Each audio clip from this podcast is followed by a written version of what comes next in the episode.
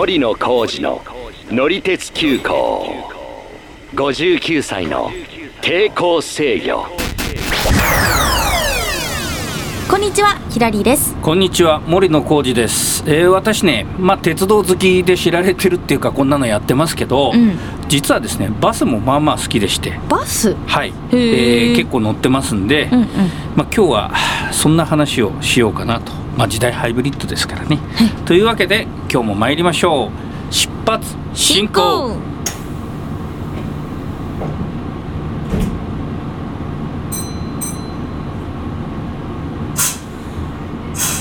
まあ、バスハイブリッドっていうことでねちょっと思い出しましたけども、うんうん。名古屋にはあの名古屋ガイドウェイバスって知はいはい。ってます、名古屋ガイドウェイバスではちょっと私知らなかったんですけど。ゆとりートラインっていうやつね。はいそれはもうめちゃくちゃ知ってます乗ったことはないですね。そうですか、えっとまあ、大曽根から、えー小畑緑地までが、まあ、この、えー、と高架の区間で、まあ、うんうん。その先構造寺までね、はいはいはい。行くバスもあるんですけどあも、構造島まで来そうるんだ。まあ、いわゆるあの新交通システム、まあ、名古屋の近くだとリニモとかもありますけど、はいはいはい。まあ、それと同じようなカテゴリーになるんですけど、うん。車両自体はまあ普通のバスですよね。そうですね、まあ、あの細かく言うとちょっと普通のバスではないんですけどもあそうなんだ。まあ見た目的にはね普通の路線バスなんですけど、全然普通のって感じ、あのまあ、大曽根からその小畑緑地の間はあの高架の専用軌道を走ってるんでね、はい眺めもいいし、うん。なんでちょっと僕はあのたまに無償に乗りたいなと思って意味もなく乗ったりすることもありますがまあ、あのバスの区間によってはですね構造寺の JR の駅まで行くのもありますんで、まあ、途中までその専用のうん軌道を走ってってその後はまあ一般道の、うんバスになるとはいはい。いうことで、まあ、そういう意味ではハイブリッド、うん。まあ、車両も今ディーゼルハイブリッドが走ってるっていうことなんですけどね、うんうんうん。まあ、構造寺まで乗ったこともあります。おお来たんですね。そう。で調べると、まあ、構造寺までですね普通電車で通過の待ち合わせがなければ大体17分ぐらいなんですね大曽根から。そうですね。うん、でバスは時刻表通りに走って42分まあ専用道の部分はですねまあその大体よっぽどまあお客さんが多いとかでなければ、そのまま走りますけども、まあちょっとその先はね道路が渋滞したりとか、はい、結構渋滞区間なんですよそこら辺。そうですよね。私は結構車で運転するんですけど、うん。コストコとかもあるしね。そうですね。うん、なんで、えーっとまあ、ちょっとそれはね時間帯とか曜日によって変わるんですけども、うん。まあ、いずれにしても、まあ、17分で行けるところ、まあ、うまくいって42分なんで倍以上かかるんで、うん。うん気分が乗った時にだけ乗るとどっちいう感じですけど。安いんだろう。えーっとねいくらだったかな？ちょっとそれは後で調べます。みんな調べてください、はい、でまあそのね、えーまあ、バスね他のバスとはちょっとそこは違うんですけども、はい。まあでもあの一般的なバスもまあ結構好きでして、うん。うん。まあ、あの要はね乗り換えが必要なとこを一本で行けるっていうところがね、バスはいいかなわるそれは思いますけどね。私もわかりますそれ。うん、なんかそういうの行ったことある？いやなんかあの特にこれ乗りたいって言って乗ったことはないんですけど、普通にこう乗り換えしなくてもよくって、うん。でまあちょっと時間かかるけど一本で行けるのはバスで行こうみたいなとこはあります私結構、ええ。あのまあ、僕はあの子供の頃小学校の低学年の頃は埼玉県の、まあ、今は埼玉市ですけど当時うん。浦和市とえーいうところにいてですね、はい。でたまにあの買い物だとかいろんなまあ用事があって大宮まで、まあ、あの家族で行ったりするということがあったんですけど、うん。まあ、その時にですね一回大宮までバスで乗ってみようと、まあ、大体普通は京浜東北線っていう、まあ、当時国鉄今の JR の電車で行くというのがまあ普通のパターンなんですけど、はい。で、えー一回ですねそれ頼み込んでですね国道経由大宮駅東口という、えーバスがありまして、はいはいはい。それに乗りました。まあ多分ね京浜東北線乗ればね10分ぐらいで行くんですけどまあ3 4 0分やっぱかかったんですよね。いやでも私は割と好きかも、うん。それくらい。なんか10分とかだと、うん。これ全然多分あの森野さんがバス乗る理由とは全然違うと思うんですけど、10分とかだと寝れないじゃないですか。なるほどね。30分40分くらいだったらちょうどいい昼寝くらいになるんですよ、まあ、まあちょっとその疲れたなとかね。そうそうそうそう、うんなんかその今一休みしたいななんていう時にね。まあそれはちょっと乗れるんねまあでも僕も分かりますよ。あ本当ですか？まあちょっとうん当時はねその今みたいにスマホで検索したりできる時代じゃないんで、うんうんうん。まあ実際、まあ、何分かそれ調べりゃ分かったんでしょうけど、うん。あんまり今みたいに例えば10時10分のバスに乗ったら10時45分に着くとかっていうのは,、はいはいはい。あの一般のバスだとねあんまり分かんなかったんですよあね。乗ってみないと。まあ乗ってればね大体ここ30分で行くとか分かりますけど、うんうんうん。初めてとかだとそう分かんないんですね。そう今のねその検索サイトみたいなのは当然ない時代なんで。はい。まあで、えーまあ、妹と弟と母親と乗ったのかな。父がいたかどうかは忘れましたが。まあとにかく、えー若干の品縮は買いました。お お前がバスに乗りたいって言うからみたいな感じだっためっちゃ時間かかったじゃないかみたいな。そうですね。で今あのこのバスがあるのかなと思ってちょっと調べてみたんですけど、うんはい。えっと浦和から大宮までのバスはないみたいですね、まあ、埼玉新都心っていうあの、まあ、その当時にはなかった大宮とおその浦和の間に、まあ、一つ駅ができてますんで、はいはい。まあ、そこまで行くバスはあったんで、うん。まあ、ちょっと短縮されてるのかもしれませんね。なるほどね。うん。ん。まあ、それからね、あとはあのーまあ、三角形の一辺を行くというかですね、うん。まあ、高校生ぐらいの時には今度あの渋谷の駅前で、えー調布っていうところまで行くバスを見かけてですね、はい。えーまあ、これは普通あの京王電鉄の、えー井の頭線から京王線に乗り換えるっていうのは渋谷から調布に行くのはまあパターンなんですけど、バスはですね小田急バスというのが走っていて。うんうんまあそれでちょっとうんなんで京王電鉄の区間で小田急バスなんだと思いながら、確かにはい、乗ったんですけど、まあ、直通はするんですけど時間的にはまあすごいかかるわけですよ。まあえー渋谷からね調布っていうのはまあ乗り換えが必要にはなりますけど、うん。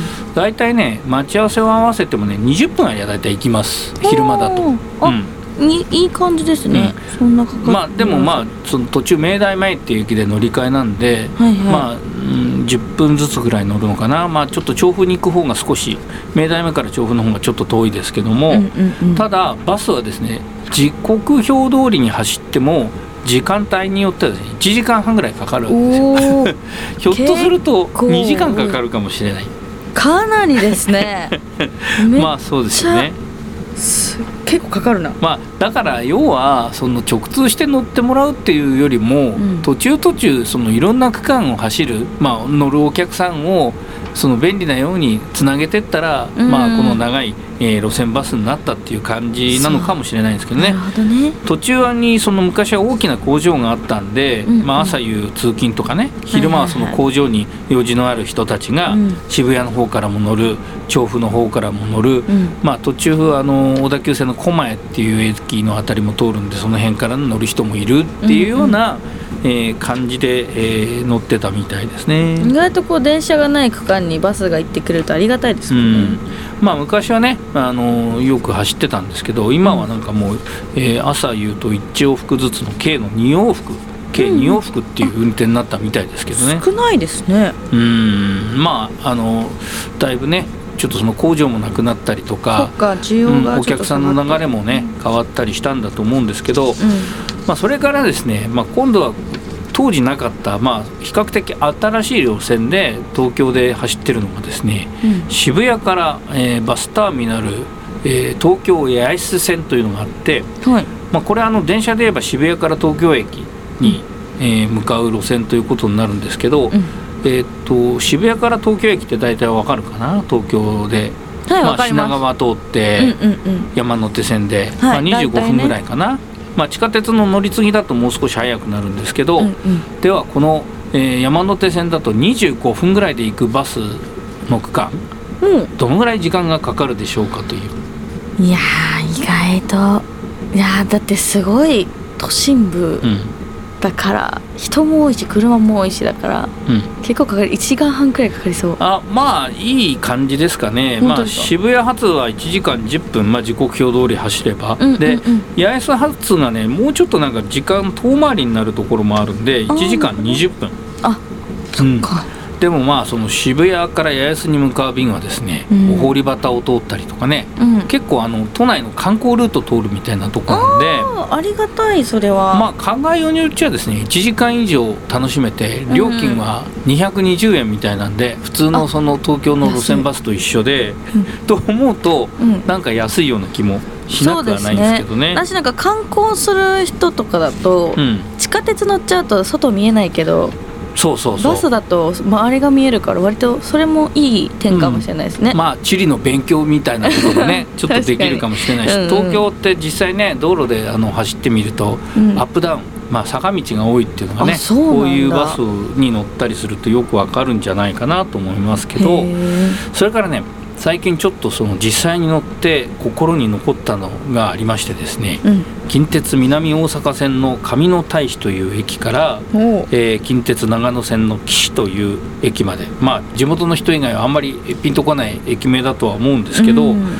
えーその大使線というバス路線で、まあ、これね一応電車で行くとですね南大阪線で2駅目の駅で乗り換えてうん。もう1駅乗ってっていうことなんで、まあ、乗ってる時間はトータル10分ぐらいなんですけど乗り換えに接続のねタイミングとかもあったりするんでまあ15分とか20分ぐらいかかるのかな、うん、調べてみると。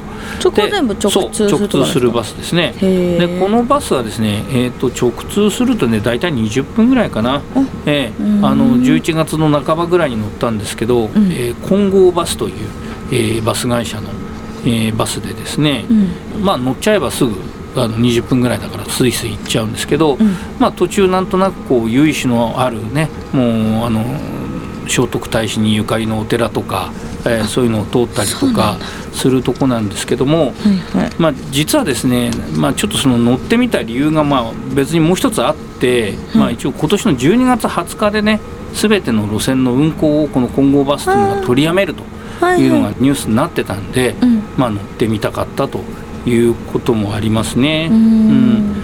まあ、このバス会社の路線は、まあ、一応他のバス会社の路線としてね形を変えて走る部分もあるようですけども、うん。まあ、そのままのちょっと路線で残んないところもあるみたいです。ちょっと詳しいことはねまだいろいろこう調べてみないとわからないんですけど、はい。まあ、とにかくあのバスもね今本当運転手さんがちょっと数が足りないというところであ減便されたりとか、うん。路線によってはまあちょっと廃止になったりとかうん。いうのもあるんですけどとにかくねあの乗ってみるといろんなこうその街の魅力とかあの沿線の魅力とかね、そういうのが分かったりするんでまあ電車が基本ではあるんですけど私の場合、はい。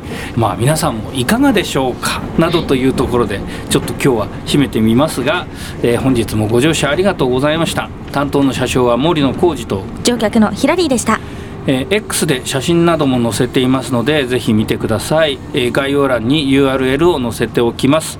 ではまたのご乗車お待ちしています。森野浩二の乗り鉄急行59歳の抵抗制御。ぜひ他のエピソードも聞いてください。定期的に配信していますのでフォローもよろしくお願いします。よろしくお願いいたします